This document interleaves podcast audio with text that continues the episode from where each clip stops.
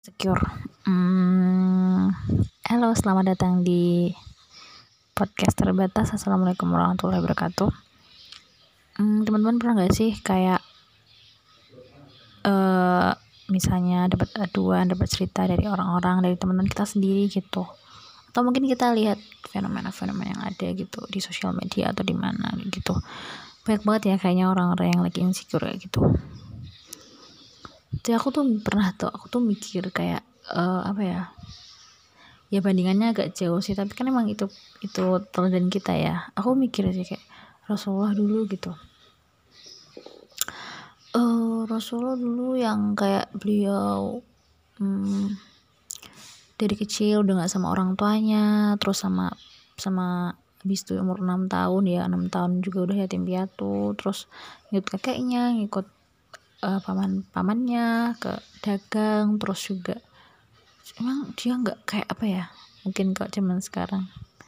Ya ada rasa-rasa kayak gitu loh takut-takut gitu gelisah. Karena dia kan nggak dapet mungkin nggak dapet figur lengkap ya. Tapi aku nggak tahu sih maksudnya kalau penjelasan secara sirohnya mungkin sama Allah diganti kali ya figur lengkapnya. Cuman kan kalau kita manusiawi kita pasti kayak dia lo nggak dapet figur orang tua nggak dapet figur ayah ibu yang lengkap kayak gitu.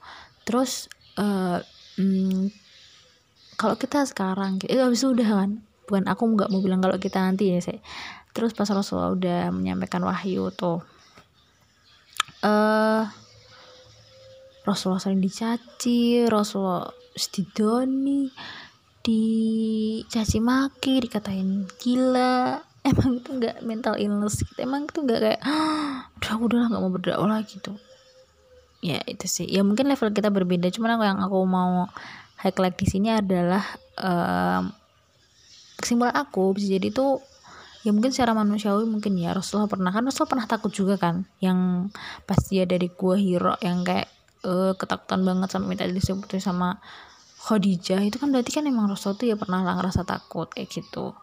Cuman balik lagi barangkali tuh Rasulullah tuh uh, akhirnya ketakutan-ketakutannya yang sepele sepele itu tertutupi sama kegelisahannya beliau yang luar biasa gitu yang beliau dikasih uh, bahkan sebelum beliau jadi nabi kan beliau juga udah ngerasain tuh gimana uh, kerusakannya Mekah pada zaman itu kan yang akhirnya mem membuat Rasulullah tuh kayak dan ini aku memutuskan untuk ber, uh, apa di gua memutuskan untuk ya berdiam diri kayak gitu. Itu kan karena kegelisahannya Rasulullah uh, terhadap orang-orang di Mekah kan kayak gitu. Itu sih.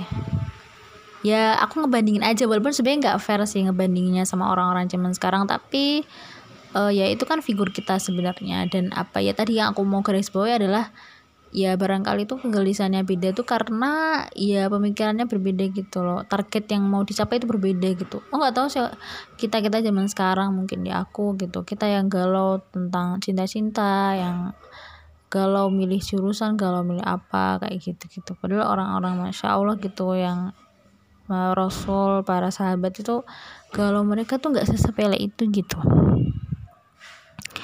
So aku jadi mikir gitu hmm, ya sebenarnya insecure wajar gak sih? Wajar banget ya wajar. Dan uh, apa ya yaitu fase yang wajar gitu. Tinggal gimana uh, apa apa sih kalau aku tadi nulis tuh kayak insecure itu menentukan kualitas kita mungkin ya. Maksudnya level insecure misalnya kayak apa yang kamu gelisahkan apa yang kamu uh, sedang pikirkan apa yang sedang ditakutkan gitu. Ah, mungkin ada hal-hal yang kecil yang itu hmm, nggak hmm, harus kita pikirkan gitu. Tapi ada juga hal, besar yang loh itu loh yang harusnya kita pikirkan kayak gitu. Akhirnya membuat kita insecure. Aku jadi inget postingannya siapa? Podcastnya uh, Islamic Historis yang beliau di situ bilang kalau uh, Rasulullah dulu insecure banget loh karena uh, beliau bahkan sampai ketika akan meninggal yang disebut-sebut adalah ummati ummati ummati gitu. Bukan anak-anaknya bukan istrinya bukan para sahabat tapi umat kayak gitu. Terus uh, insecure-nya Salahuddin Al Ayubi terhadap uh, Baitul Maqdis yang beliau tuh sampai mungkin nggak bisa seneng nggak bisa sumringah mukanya karena masih melihat uh, Al Aqsa yang belum terbebaskan. Atau gelisahnya uh, Muhammad Al Fatih yang uh, beliau sampai punya tekad yang luar biasa untuk kemudian merebut kembali membuka gerbang gitu. Bukan merebut kembali membuka gerbang Konstantinopel gitu sesuai dengan janji Rasulullah yang membuktikan udah siapa ya yang uh, pasukan terbaik kayak gitu. Ya itu maksudnya tuh kayak hmm, jadi sebenarnya tuh ya insecure itu wajar-wajar banget wajar banget gitu. Tadi aku juga dengerin podcastnya bang Iqbal gitu.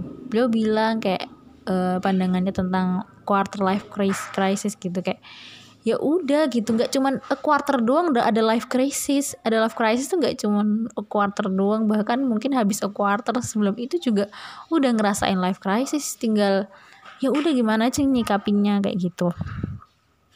Itu sih. Jadi aku kayak mengambil kesimpulan dari semua yang tadi dari uh, yang season 1 sama season 2 bahwa ya udah kita tuh emang wajar-wajar aja gitu kita insecure. Cuman gimana kita ngarahin insecure itu pada hal-hal yang emang emang patut untuk kita takuti untuk patut kita galauin kayak gitu. Ya nggak apa-apa sih. Mungkin kalau sekarang kita masih di hmm, ya di level-level itu. Tapi kan kita masih bisa berupaya ya untuk ya, lebih naik dikit lah gitu. Level gelisahnya gitu. Itu mungkin dari aku. Hmm, kalau kalian suka konten ini kalian bisa ngasih bintang tuh di apa sih di podcastnya kan. Terus share juga ya itu. Ya mungkin memang terbatas sih namanya juga podcast terbatas ya kan? Oke sampai jumpa di episode selanjutnya